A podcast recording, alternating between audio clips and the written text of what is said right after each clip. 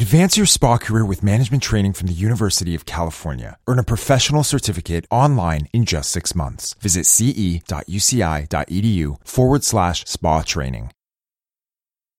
Hi, welcome to SpaCast by Spa and Wellness Mexicaribe. I'm Sarah Jones, and today I'm talking with Sonny Singh, holistic aromatherapist and wellness coach for Petal Life. Sonny is a wellness coach, international certified health coach, and registered aromatherapist. She founded Petal Life with the mission to inspire conscious living. She offers personalized wellness solutions and custom aromatherapy blends. Prior to Petal Life, Sonny spent over 15 years in the spa and hospitality industry, working for Four Seasons Hotels, Mandarin Oriental Hotel Group, Aromatherapy Associates, and Elizabeth Arden Red Door Spas. Welcome to SpaCast, Sonny. How are you today? I am great, Sarah. Thank you so much. It is such a pleasure to be here, and I'm honored that you have decided to speak to me today. Thank you. We appreciate your time. Um, so let's get started. We're going to talk about customization of spa experience. So, Sonny, why is customization of spa experiences so important? Well, honestly, I think customization is extremely important in any industry that we're in. Um, we are all unique individuals, and this is something that I bring into my practice a lot. Is just because something works for one person doesn't mean that it will work for another. And customization acknowledges this. In spas, I think it is particularly important because it helps the guests who's coming into the spa feel heard and feel understood. And I think, especially when people go into spas and they're looking for individual attention, they want to know that they're getting something that is special and something that addresses their specific needs. And when this happens and when a spa is able to deliver that, uh, people and the guests that go there really treasure the, the, experience. I think that's what helps to build loyalty and what helps to spread the word about the the spa. The one thing I did want to say is that, and and particularly kind of thinking about the experience that I've had with the industry and how things were when we first started. When I first started in the spa industry, what we were more focused on as operators was creating consistent experiences and we wanted to make sure that every therapist was doing the same treatment from one guest to another. And i think that what we um, have done in a lot of places and what we also have to continue doing is acknowledging that the value is in evolving that so that you know we, we acknowledge that protocols and consistency teach us the basic but the specialty comes in being able to customize the experience for each guest Excellent. I couldn't agree more. And we're going to go into some ways that the uh, spa experiences can be customized. But one of the things that I notice when I go to spas is that even a massage service, when a spa is asking people to fill out a consultation form, and whether it's putting a little X near the areas of concern or asking to, to avoid certain areas that are not comfortable for the guest to be massaged on, even that can create an amazing, meaningful experience that's tailored to the specific guest. Or it can, as unfortunately, often happens, it can be completely ignored. I have filled out so many of these forms and then thought, why did I bother doing that? Because there was nothing unique and it, it, the experience wasn't customized and wasn't tailored to what I wrote on that form. And it's it just makes a completely different experience for the guests when when the guests feel heard. So i totally agree. Moving on to the second question what are some of the ways to create a bespoke spa service? It's interesting that you brought up this issue with the form because I think that is one of the ways that we open the door into allowing for customization in treatment. But it only happens when we pay attention to it. And when we acknowledge it and we when we address it with the guests. And you know i think in terms of creating bespoke experiences spas can start with something as little as that and create a big impact or they can in fact get as creative um, as they want. And i think that that's one of the things that is a challenge for us in the spa industry is just being able to step out of the box and think of things that are different. So even if it's something as simple as uh, offering a range of oils or scrubs or product options for a guest, or as complex as perhaps creating a completely tailored experience for a guest where maybe they come in for an appointment, but in that appointment, the therapist and the guest have full flexibility to decide what is going to happen. So it could be a combination of a treatment or a facial or whatever it is that the guest feels that they need. The, the reality of that is that it's a very hard thing to do because not only do we have to make sure that the therapists are well trained and equipped to provide a range of services, but then, you know, in a lot of countries and a lot of places, you get into the complication of making sure that the therapist has the licenses to be able to do all of those things.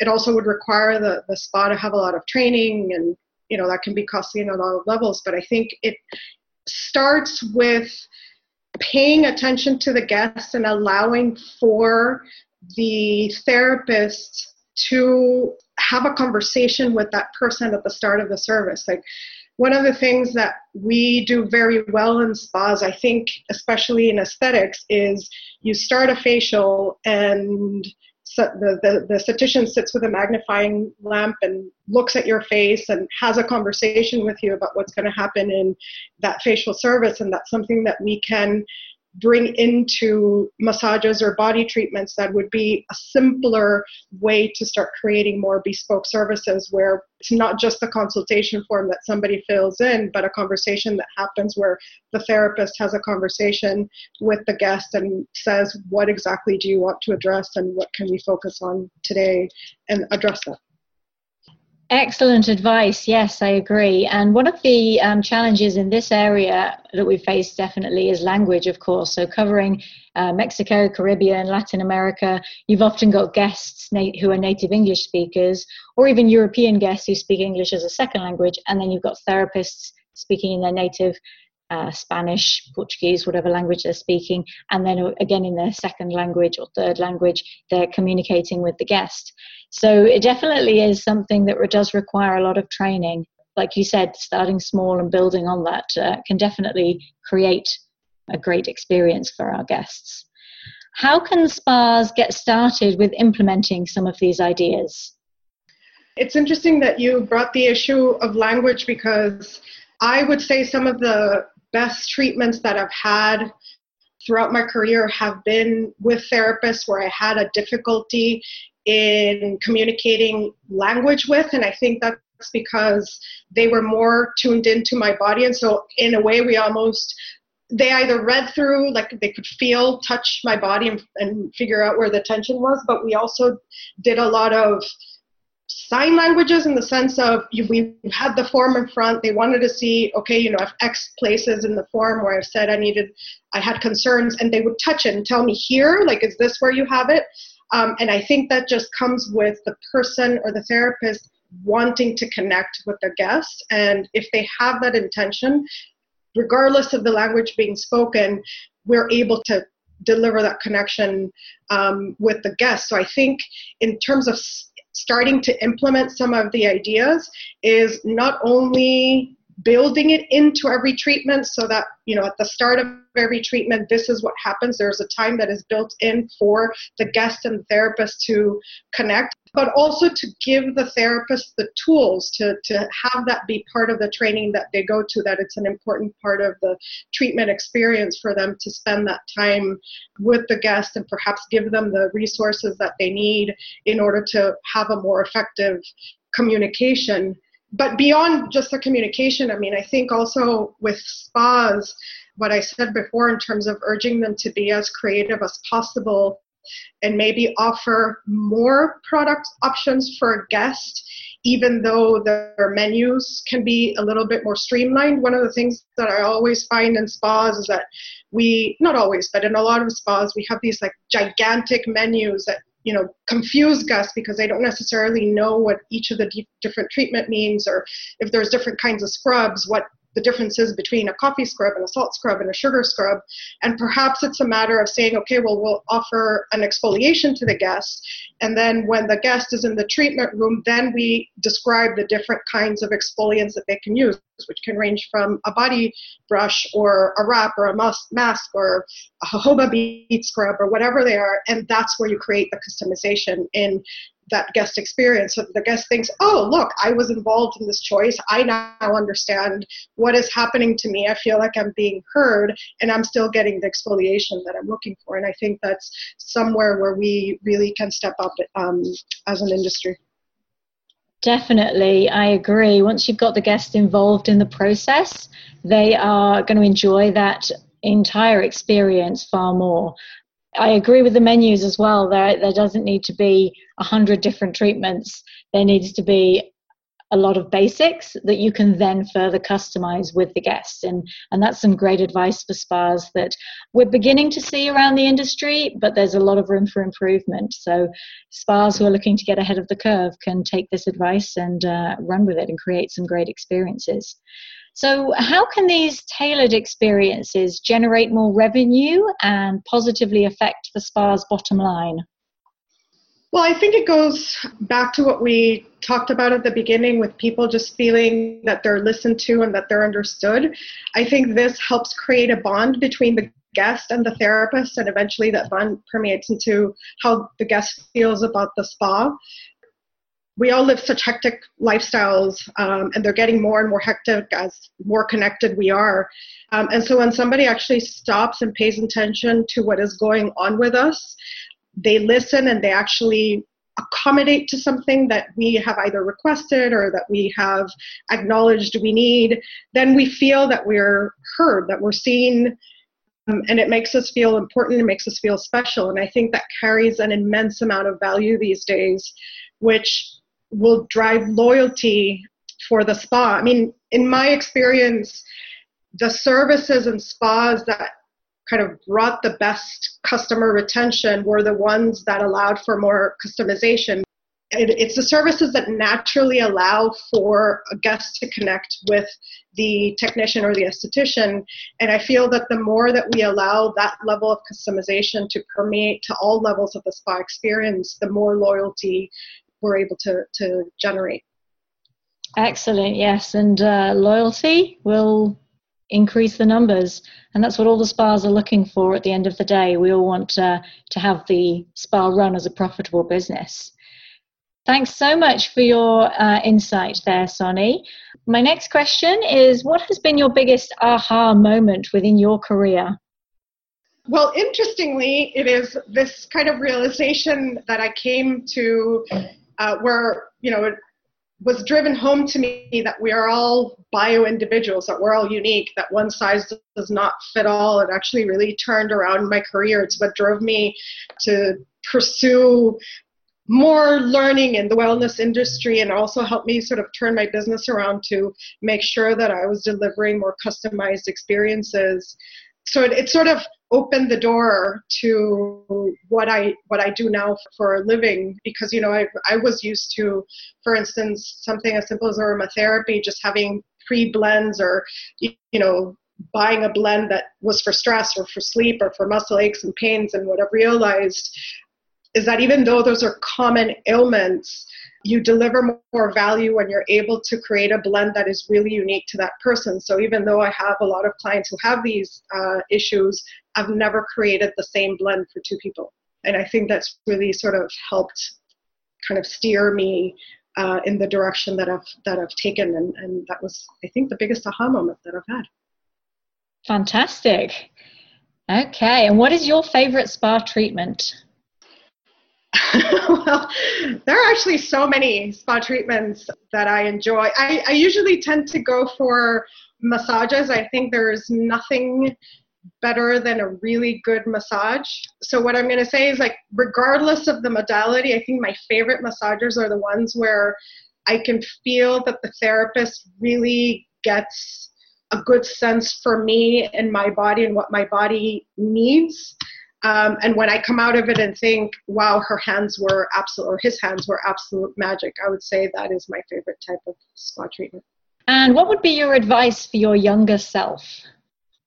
I think I'd have to, I'd like to tell myself that I should be more comfortable with who I am and focus on being myself more than on trying to become whom I thought other people wanted me to be. I think it's just when I was getting first starting the spa industry, it was it was so new for me, and it was a very different um, atmosphere, you know, to to what I'd been exposed to in the in the past. And I think I tried very hard to fit in. And as the years have gone by, I realized that the best way to fit in is to be confident. And the best way to be confident is to be myself and to be comfortable in my own skin. And so, if I were able to go back and give advice to my younger self, it would be that. And tell me about one daily wellness ritual.